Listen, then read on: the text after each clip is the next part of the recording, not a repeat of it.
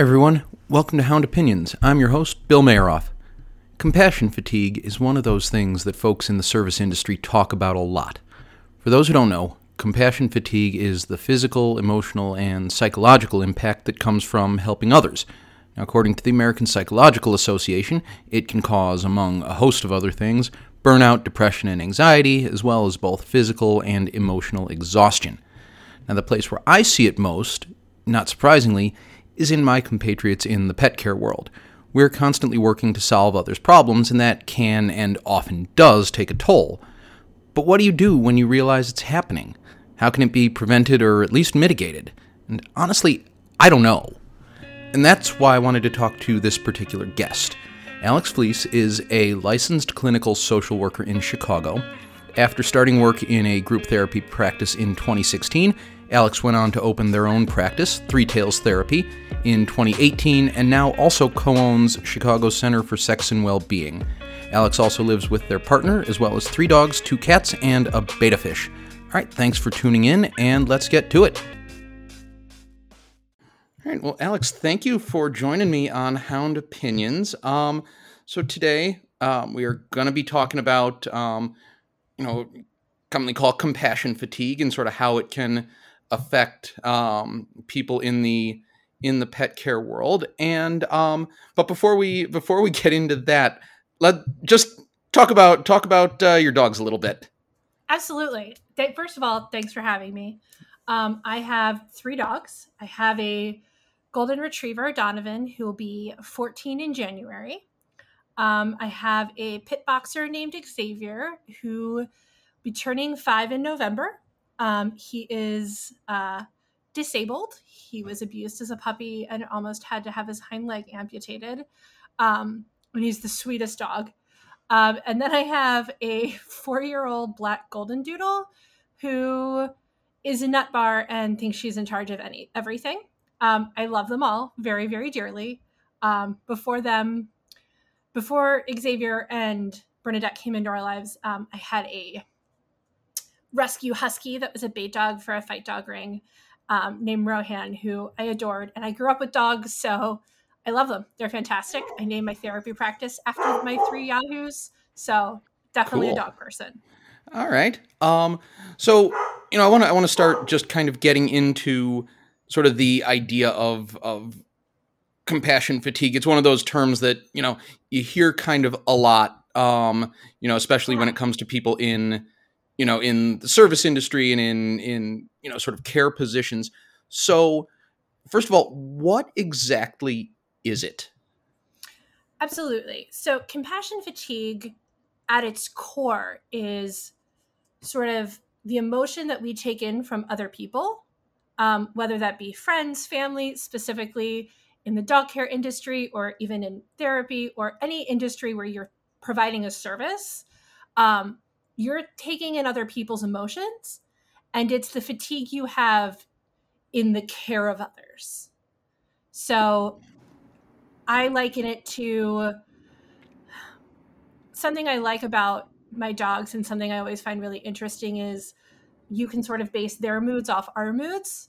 Um, and so it's sort of, but it's that with people, except that we don't talk about it, right? Because the person providing the service is supposed to be providing that service and it's sort of this byproduct of what we're doing but it's huge and it can be really draining and is something that has to be addressed for anybody within the service industry.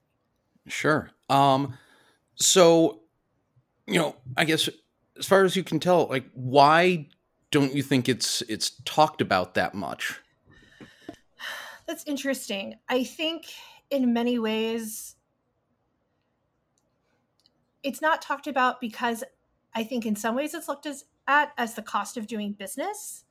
I think it's not looked at too because as much as mental health has come to the forefront recently, I think that there's still a stigma about it. Um, and also, I think us as humans aren't really great about talking about our need for connectivity, right? So at the start of the pandemic, when we're in lockdown, one of the things I think, especially for people that were that live alone, is sort of this social isolation piece. And even if you're an introvert or don't even like people, that connectivity is still a huge part of sort of how we emotionally regulate. and make decisions about the world around us. And without having that, inherently, our body's like, something's wrong. In the service industry, you're interacting with people, but it's on a very, very surface level, right? It's hi, how are you? How can I help you today? If there is small talk, it's constantly on repeat. That idea of when you greet someone on the street and you're like, hey, how are you? Like Monday morning at the office. Oh, the, it, no one's actually looking for the answer, right? But you actually, it actually causes more harm than good because then we're sort of then in the position of like, oh, I'm fine, denying what your own reality is. So it really is, if you're going to ask that question, I really encourage people to ask something that they really want to get real feedback from people. Asking how you are and just expecting a, oh, I'm fine, doesn't help with that connectivity. It blends into this idea of compassion fatigue or the concept. It's not an idea, it's a very, very real thing. Okay. Um, does that make sense? You, oh, abs- absolutely, it does. Okay. Um, let me let me ask this. Um, you know, I know kind of when I was learning, you know, studying to to be a trainer and all that, um, you know, we weren't we weren't taught about you know this idea of um, you know this this emotional labor that we have to that we have to do as as trainers and and you know we weren't I mean it was it was sort of mentioned but not not in any any sort of real way. Um how much of that you know when you were when you were studying when you were studying and and learning to be a therapist like how much of that was you know was taught to you? It's interesting. Like it was taught talked about in classes but briefly. But as a therapist you do multiple internships it was not talked about in internships where you're learning real life on the job hands-on learning right so gotcha it was this sort of conceptual theory but it w- it wasn't talked about. It was like this like oh that exists, but you need to figure that out on your own type thing. And I think in many ways it's a position where we sort of all all training programs for therapists really fall down in not having larger conversations. And I know we're talking about compassion fatigue. I think that also too compassion fatigue and self-care really get sort of commingled sometimes in a way that doesn't make sense. Uh, Medium did an article about five years ago about uh, self care that was like, it shouldn't be all like bubble baths and chocolate cake. And they're okay. absolutely right. So, like, one of like when you're thinking about compassion fatigue, right? You also want to make sure that your self care is included. And that means making sure you're building a life that doesn't require that you need to take a vacation from it. Got it. Okay. Is that yeah? Yeah, no, that absolutely that absolutely makes sense. Um, they go hand in hand in a way that I think needs to be talked about conjointly. Okay. Um, so, you know, it's something. You know, I know it's something that um, you know I've no I've noticed. You know, times when I've been when I've felt burnt out or just you know very tired of of things, and tell me about kind of the first time that you noticed you might be getting into a place where you know that compassion fatigue and, and maybe lack of self-care was kind of creeping into creeping into your life for sure i when it creeps for me it, it probably when i first went into private practice a couple years ago um, i know that it existed before that being a school social worker but like the natural sure. cycle of schools comes with breaks and sort of gives you this falsehood that you're caring for yourself. Right. But when there was no one else in charge telling me to take a break or take time off, um, the first time that it really sort of dump, jumped in is it for me creeps out in imposter syndrome. I Got come it. up with this moment of feeling like I have sort of I wake up and feel like every client's going to quit. They hate the work that I'm doing with them. I'm not doing well at this and I need to just give up and go home. Got it. Um, and that's when I'm like, okay, is this is this a me problem or a them problem? And it's clearly right. a me problem. But also when that imposter syndrome creeps in, it becomes a question of me asking myself, why is that happening? And a lot of times it's I'm feeling burnt out. Um, over the course of the last few years, pandemic withstanding, I've really tried to look at like take building in some natural breaks. Because what I have found is when I do take a break, I come back to my clients with like a fresh set of eyes on what we've been talking about and I feel good about the sessions. And then when I hear verbal feedback from them, like, oh, that was really like, I got a lot out of today. I'm like, yep, that was needed. Glad we did that. We're moving forward. Um, but I also recognize too that for some people, it also comes down to what you're earning, right? Because at the end of the day, we have to keep the lights on and food on the table. Right. And so it's also making sure that like we're thinking about how we're building our life in a way that allows for breaks to happen, but also that we're taking care of ourselves and meeting our base needs. Okay.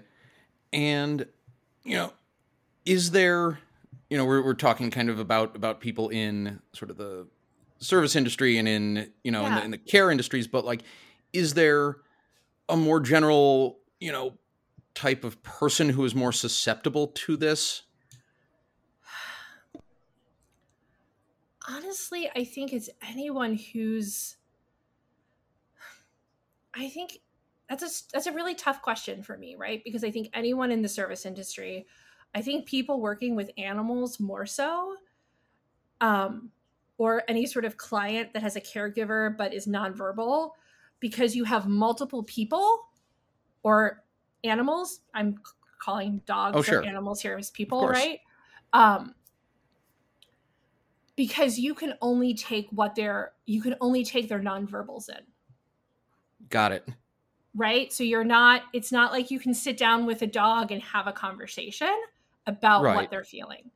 Um, in working with kids, sometimes it's not that straightforward conversation because they don't have a vocabulary or the emotional vocabulary to have that conversation. Um, I think it's also to people that aren't that struggle with regulating their own emotions and then dumping it onto other people. I think it exists in many different I think it can look differently in different settings. Like somebody in marketing right. may not be experiencing that, but if their boss is really stressed out and constantly dumping stuff on them, then yes, they may be experiencing that compassion fatigue, exhaustion of like helping emotionally regulate the person that they work with for the greater good. But I would say that like specifically people that have clients that do not speak okay. a language they understand because you're dealing with trying to make sure that that client is regulated but also the caregiver of that client is regulated because those two impact each other. So you're sure. taking in a lot of emotional work from both all at the same time. Okay. So you mentioned um you know with with yourself when you sort of notice it creeping into to your own life, it sort of comes out in in kind of imposter syndrome. And so I want to talk a little bit about um, symptoms and like what people can actually look for, you know, in themselves, you yeah. know, to know, you know, to start figuring out like, oh, maybe I'm at this point where I need to take a break, or maybe I need to step back a little bit. You know, how how do people how can people know that they're getting to that point? Yeah, that's a that's a good question before I recognized it happening in myself, I would just feel exhausted and like I was getting sick. So I think it's one of those things like physical symptoms. Does your baseline day to day seem off? Do you constantly feel like you're working but not getting ahead? Um, do you reach a point too where you're not ever able really to shut off work in any capacity? I think, especially to like, Bill, for you, you work, you are a small business owner. I'm a small business owner. The work goes 24 hours, right? You have to yeah. set those boundaries. And if you feel that even with those boundaries, you're sort of unable to set them and think about them, yeah, it's starting to creep in because you're never getting a chance to sort of reset and recharge and take care of yourself. Um, for me, a smaller, a smaller symptom is when I start to feel I will like tell my partner or tell a friend like I feel disorganized because I'm a highly organized person. So when I'm sort of like perceiving so I would say that when people are starting to perceive the opposites of themselves or perceive things that may not be true, they're not looking through life at the, from the clearest point of view and it might be time to just be like, okay, take a step big step back, big deep breath, what's going on? So I think it's it can creep in in big ways like imposter syndrome and in small ways in like throwing off your routine. Okay. Can it um manifest itself uh physically? Absolutely, for sure. It can manifest itself in signs of anxiety or signs of depression, feeling tired, feeling anxious, um, feeling like you don't enjoy the work. That's one of the biggest ones when you just are like, I don't, this isn't bringing me joy right now. Um, not to sound all Marie Kondo or anything, oh, sure. but there's, it's very real, right? Like we do right. what we do because we're passionate about it. And when that, like, and yes, that passion should like ebb and flow. But if you're in that, if you're sort of in a valley for a really long or like starting to feel like scared of that valley or you're stuck in that valley it's for sure there okay um and you know this is this is kind of kind of a big question yeah. you know is it i guess how can a person know if they're like you know in one of those valleys and you know maybe it's going to you know it's going to get better. Maybe they just need to take take a break take a vacation something like something like that. And how how you know how can someone know whether it's that or whether they need something bigger like to think about even even a change in career or a change in you know some you know something big yeah i'd say that there's a lot of ways. If you remember at the start of this i talked about the importance of connectivity and true connectivity right? I think that extends past having a family of creation or sorry a family of origin you know the biological family you're built into or your family of procreation right? Sure. Talking to whoever you consider to be a close trusted person.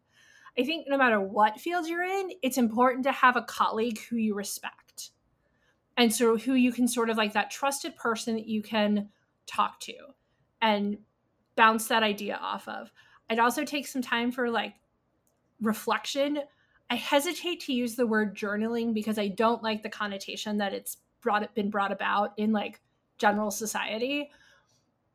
When I talk about journaling, I just talk about brain dumping, brain dumping everything that's in your head and sort of seeing where it's at. Because it's one thing when it's like swirling around in your thoughts, it's another thing when it's like pen to paper in front of you and you can look at it and like sort of sort through it and sift through it and be like, oh wow, I didn't realize that like all of this stuff was in here. Um, and I think that's sort of the flip. Like, I think that's an important part of it, right? Is like sort of breaking down where that is. Having a colleague. Also, too, if there is, a, if you have a mentor, that's great. If you don't, that's okay. Um, as much as I'm not a fan of social media for so many reasons, sometimes like Facebook groups about like I know I belong to a bunch of Facebook group for therapists, and sometimes I get really good ideas just from other people in the field and making that connection. And also just hearing that someone else is experiencing what I'm experiencing. Because when we don't talk about it, we can feel very much like it's the loneliness of long distance running, that we are just sure. Out here by our stuff. We're stuck at mile 21 of this marathon and it's never going to end. And that's just, and the fact is, there are resources out there. I mean, I would be remiss if I didn't say find a therapist and go to therapy. Um, right. But excuse me, that's definitely a uh, occupational hazard from my end, right? but that idea of connectivity and finding someone either within the field or through the inter- internet or someone to talk to because we need ideas to bounce off of. I'd even say bouncing it off other small business owners. I think sometimes okay. we get ideas from other people that we didn't think of because it's not being talked about in our field. Okay. Um, so I want to go back to kind of talking about that, talking about that imposter syndrome because that yeah. is something that, um, you know, that I know I struggled with when I was first starting out, and yeah. and I know a lot of a lot of trainers struggle with it. You know, you're, you're being hired because you have some knowledge that someone else doesn't have, but being able to sort of convey that is is hard without you know without coming across as arrogant and and all that. Um, so how do you how do people how can people push through that and, and sort of you know get themselves to that point where they're where they can be like okay i am i am good at this. I know what i'm doing. I know what i'm talking about. And you know i can still convey it to people without you know being like you know you should listen to me just because i know more than you Yeah, for sure. I think it's an I think it's a big thing in how you frame it, right? It's I have the experience, I have the knowledge, everything is different. I think it's also going back to connectivity. We're going to figure this out together, right? You're bringing the knowledge for with a dog, the owner's bringing what their day-to-day is because that trainer doesn't know what day-to-day life looks like for that family. Right. And for me as a therapist, it's cool. Let's we're going to figure this out together. You're driving the car, I'm just holding the roadmap and pointing out different places we can go. And I think it's the same in your in your field as well as the trainer. Yes, you have a ton of practical knowledge and understand this. Let's apply it to the situation because every situation's different and we're going to figure it out. I'm a big proponent of owning the fact that like everybody makes mistakes. Okay. So the fact is we may try something with a dog and it may not work, but that's okay. We learn just as much from a mistake as we do from we learn more actually i think more from a mistake than we do from a success. Okay. Um and so us, how can sorry. No that's that's right. How, uh, go ahead. Thanks. It puts us in a place where we like learn to tolerate productive struggle. Got it okay and you know as then then how can someone who is you know sort of suffering from that imposter syndrome get themselves through you know you said you said yourself you've been you've been in these places where you're you know you've thought like i'm not i'm not good at this or you know every all my clients are going to quit and you know i've certainly yeah. had you know had same you know had similar thought patterns in in my own work and so how do you you know how can someone who is the the sort of service provider the care provider how how can they push through that and and again get you know get into your own head you know and, and sort of convince yourself that like no no no i'm i'm okay at this. Absolutely. I think i think a key part when we're in that place is again that idea of connectivity talking to someone and reflection right? Starting to dig in to what's going well what's going not. Because at the core of this imposter syndrome there's some element of fear and fear is sort of this secondary emotion. So it's you want to dig down and be like okay what are you afraid of? Honestly what are you afraid of? And that is what led me to the first time to realize like i'm just burnt out and i don't feel like i'm doing good therapy. And sometimes it's i don't feel i feel like i'm working too hard and not making the kind of money i want to be making for the effort i'm putting in or i'm not doing the exact kind of work i want to be doing or I want to be diversifying what I'm doing in my field, such as, I don't know, starting a podcast.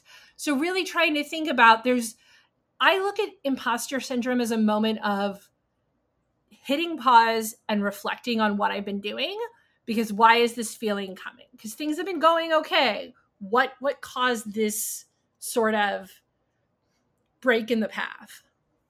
Okay. Um and I want to um, get into something you talked about a little bit earlier um, the idea of self care. But actually, first, we're going to take a quick break.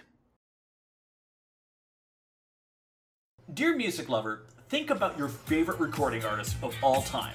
Now think about their best album. Now, for the record, I totally agree. It's their best album. No, no, no, not that one. That's overproduced. But it has their most honest songwriting. These are the kind of amazing arguments we have all the time on The Chartographers. It's a music loving podcast for music loving people where we bring in a guest to rank a musician's entire discography from worst to first. One week, it's Joni Mitchell. The next week, it's Metallica. And the next week, it could be Kendrick Lamar. So tune in. We've done over 60 different discography rankings, each one better than the last. Available wherever you get get your podcasts. So keep on listening, because you know that will be.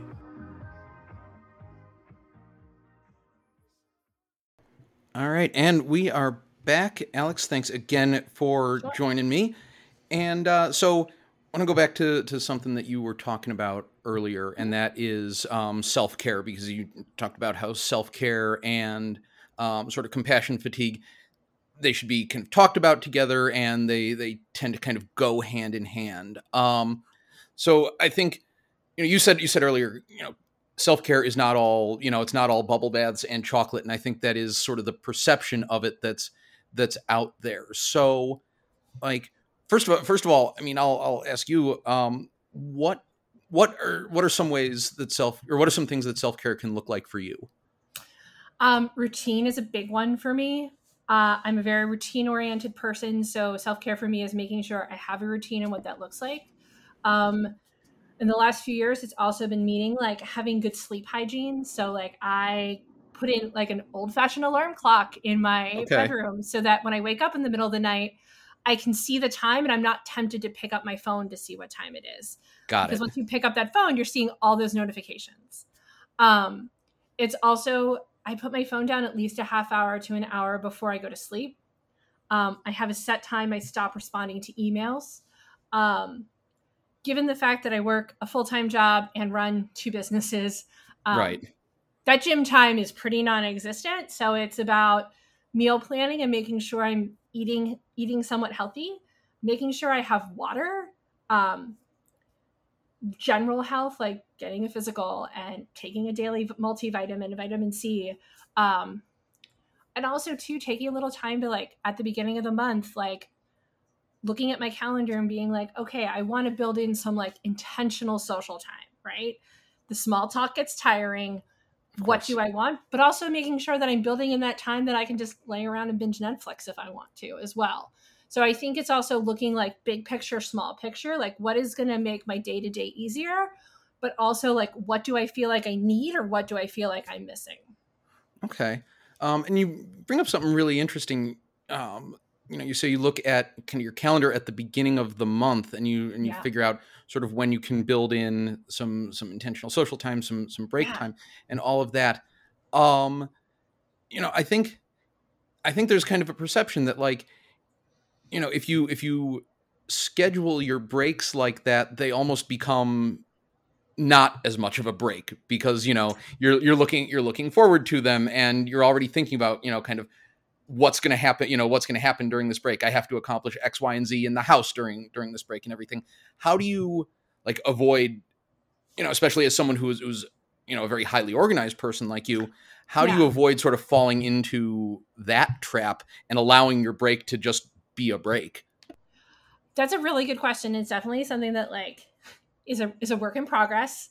Um, one of those things is just being very transparent with everyone in my life about what I'm doing, sort of so like that becomes an accountability thing. So like if I start like doing 1800 things or planning too much for a break, it's like I thought this was a break, right? So my business partner is really good about calling me out on that because she's also a really good friend. My husband's really good about calling me out on that. And then I'm just like, okay, yeah, you're right. Um, so having those accountability partners is huge. Um, another part of it is is I keep um, on my phone in the reminder under the reminders app like things I want to accomplish and sort of like a general timeline. So when I get to a break, I don't feel like I also have all of this stuff to do because like the daily activities of life can just fill up a break time. So making sure that like if I'm knocking out like calling the dentist or like filling out some online forms, if I'm not spending 10, 15 minutes a day doing that stuff, I already feel like I got stuff done. So when I get to that break, it can be a break. Okay. And you know, I know one of the things that, that sort of I I deal with, you know, even when I'm trying to even when I'm trying to take breaks, um, you know, which which, you know, I fully admit I'm not very good at. And um but one of the things that that I get into is like even when I'm in my, you know, in my break time, you know, my mind is kind of going forward and I know that's something that happens Yeah. to a lot of people, you know, again, especially people who you know other people depend on in in sort of the capacity that people depend on you and on and on me um so what are some what are some strategies for kind of keeping yourself you know keeping yourself present keeping yourself in the moment and again allowing that break to really be a break This is definitely something I still struggle with. When I'm having those feelings, what I do is I'm gonna I will say to myself, I and I literally will set a timer on my phone and be like, I'm get 45 minutes to organize this stuff. And when I'm done with my break, I'll get back to it. Because yeah, I'll be honest, it's sometimes really hard to shut off your brain. The, the key to doing it so it doesn't take up your whole break is to give it a time limit, right? think about like scrolling on our phones, whether they're news headlines or social media or whatever. we get lost in it. It becomes a time suck. So if you don't make it a time suck, you can still enjoy the rest of your break because you have that feeling of, oh, I accomplished it. Um, something I think just in general is good for business owners to do is sort of set goals, like reflect on the quarter and what they want to do, what their goal is for for next quarter, sort of like what's going well and what do I need to improve? Because then you can be like, okay, now I have a actual tangible thing that I know I want to accomplish. I can't start that right now. If I rest up, I will have more energy to do it. The fact is, if you don't take care of yourself, you'll be forced into it, right? You'll get sick, you'll get worn out, um, any number of things. So the fact of the matter is, either take the break or the break will end up getting forced upon you because no one likes to have to cancel sessions because they're sick, right? Right. But if we don't take those times to care for ourselves, we're not going to be able to care for our clients or care for the people that we're providing services to. So it's important no matter how you look at it. Sure. Um, and again, one of the one of the things that I know a lot of um, folks in the pet care industry deal with um, is they start thinking, you know, they get in that in that place where they're like, oh, I can accomplish I can accomplish one more thing. I can do I can do one or two more things before I need this break. And and it winds up being this kind of this kind of death spiral. You know, one thing leads to another, leads to another, leads to another. Um and and again, I know that's a tendency of a lot of people in this in this field. They want to keep going and they they always want to be kind of on to the next thing before they feel like they've they've sort of earned the break. Um Yeah.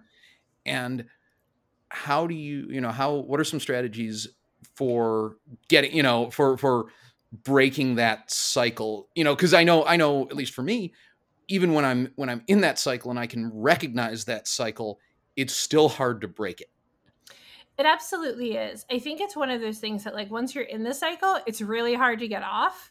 And I think it becomes like, okay, I'm in this cycle, stopping and going, what do I need to do to slow down and stop this? Before you get into the cycle, I think it is going in with a plan and um, coming up with how you don't want to, but also, too, the same way that, like, I plan for my breaks, I plan for stopping.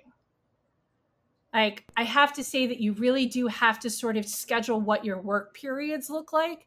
And even on your end it's that admin time where you're making Right. lists you're planning how do i set up for my next week? What does my commute time look like? Am i going to be able to eat lunch? Um, right and looking at that because if not if you don't have a plan you will just have a spiral and a mess because one more thing can just will one more thing one last email turns into 10 more emails. Of course. One Um, more no, social media post turns into 20 more interactions or sending emails. So it really is about the organizational of all sort of the administrative tasks. I talk about it as like the business end of therapy the amount of time i spend therapy is very small in conjunction to the amount of time i do administrative tasks i imagine it is the same with your industry with Oh, sure. with pet care with pet care providers and trainers i think it's sort of interesting because when you think about training a dog and this is something you taught me is it's the repetitive practice right it's Right. those small incremental steps it's if this is this is a chance for all of you to take some of your own advice right? Right. Look at your worst case scenario and what would be one step to make it better and then the next step and then the next step. You're reverse designing till you get to a place for your planning. Okay cool. That that's So you- definitely something i think people don't don't think about. You have all the skills to do it. It's what you teach to your clients every day. It's just reverse engineering it for you guys.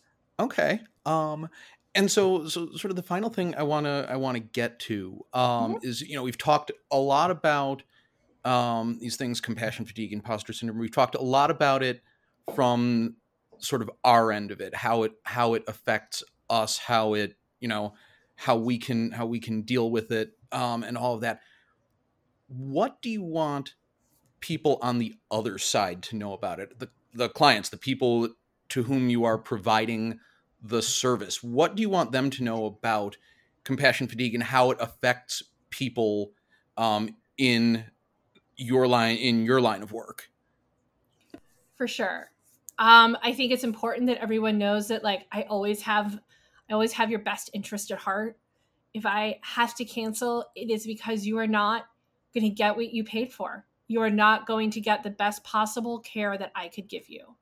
Um, I think it's also important to know like be intentional about the questions you ask people. We all crave connectivity and we all crave love and support. And so don't ask someone how they're doing if you really don't want to know. Let's create a more realistic and open dialogue that allows people to communicate and be truthful with one another and compassionate. Okay.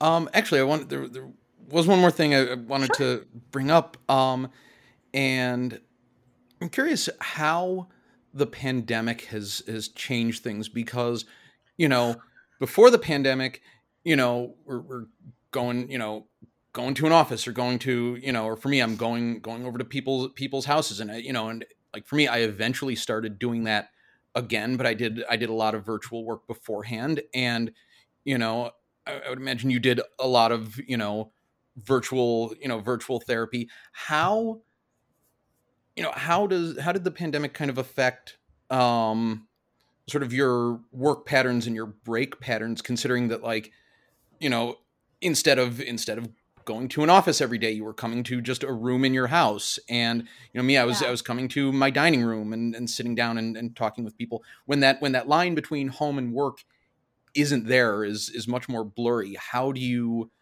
you know how do you avoid you know again kind of overextending yourself um, in all honesty, uh, all of the wonderful, useful tips and things I've talked about today were decimated.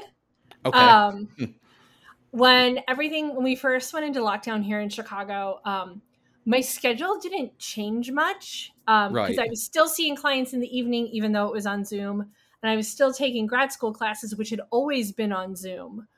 Okay. Um, but then came old clients coming out of the woodwork and new clients and me having all of this time and feeling like and knowing that like through the networking I was doing that like everyone was filling up and feeling like this was my responsibility not to turn people away. And that wasn't healthy. For sure. Like I can look back at like my client notes and I was like what was I doing um, okay so I think it's one of those things that like being aware that there's only so much you can give. I mean, I probably doubled what I would normally see, carry on my caseload during the oh, pandemic. Wow. Um, in a way that was really just not healthy for me or my family, especially my dogs, um, who, by the way, started coming to therapy. Uh, the flip side of that, um, I will say, is like it forced me to stop and like reevaluate what I'm doing get back to basics. Um, and the other piece of it too is also it put me in a position where I'm better at asking for help. Okay. And saying like, I can't carry this all. What can I do? I've learned how to say no, which at 41 is slightly embarrassing to say that I'm bad at saying that, but I am and I'm working on it and it's a work in progress.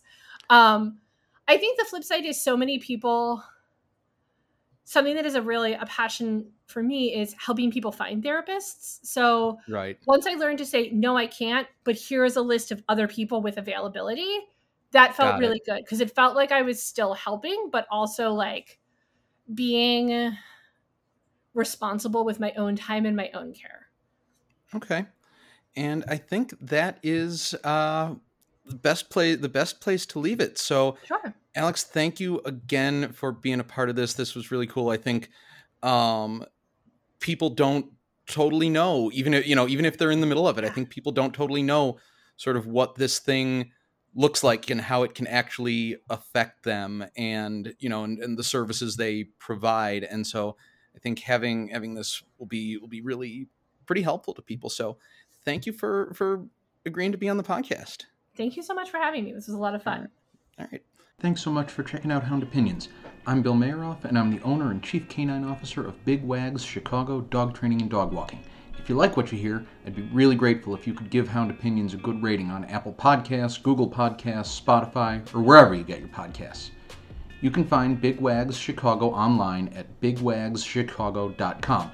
And I'm at Big Wags Chicago, all one word, on Twitter, Facebook, TikTok, and Instagram. If you have a dog question you'd like me to answer on a future episode, or if you just want to say hi, email podcast at bigwagschicago.com. Thanks.